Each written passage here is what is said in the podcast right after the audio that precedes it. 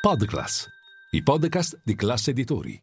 Bentrovati a Ultimi Scambi, il podcast di classe CNBC.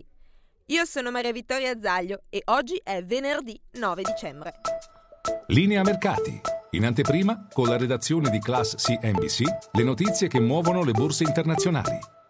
Ultimo giorno di seduta della settimana per un venerdì borsistico all'insegna della volatilità. Il dato sui prezzi della produzione americana, indice inflazionistico importante in vista del dato sull'inflazione della prossima settimana, è risultato in rialzo rispetto alle attese dello 0,3% su novembre contro le stime dello 0,2%. In rialzo anche tutti gli indicatori. Giornata che si chiude leggermente in positivo per le principali borse europee. Piazza Affari chiude sopra i 24.000 punti, sopra la parità anche DAX di Francoforte con lo 0,68%, Parigi con più 0,37% e Amsterdam più 0,58%. Tra i migliori del nostro MF Italy 40, Interpump, Buzzi Unicem, Prismian, Moncler e Amplifon. Tra i peggiori, quindi i più venduti della giornata, ci sono Stellantis, Leonardo, Nexi, Tenaris, Tenaris e Fineco Bank.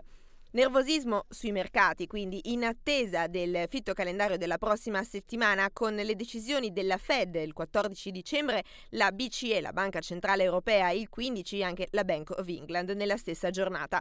Una attesa oggi anche per le banche con le pagelle dell'EBA, Unicredit nel mirino della Banca Centrale Europea per rialzo del requisito del secondo pilastro, ma la risposta della banca è che non ci saranno però effetti sui dividendi. Sul fronte internazionale invece Xi Jinping ha terminato il suo viaggio in Arabia Saudita aprendo una nuova era di scambi commerciali con 32 accordi non solo sul fronte energetico ma anche per cloud computing e 5G. Oggi è il 289 giorno di guerra e Vladimir Putin ha minacciato il taglio della produzione del petrolio nella settimana in cui si è stabilito un price cap sul greggio. Per oggi è tutto.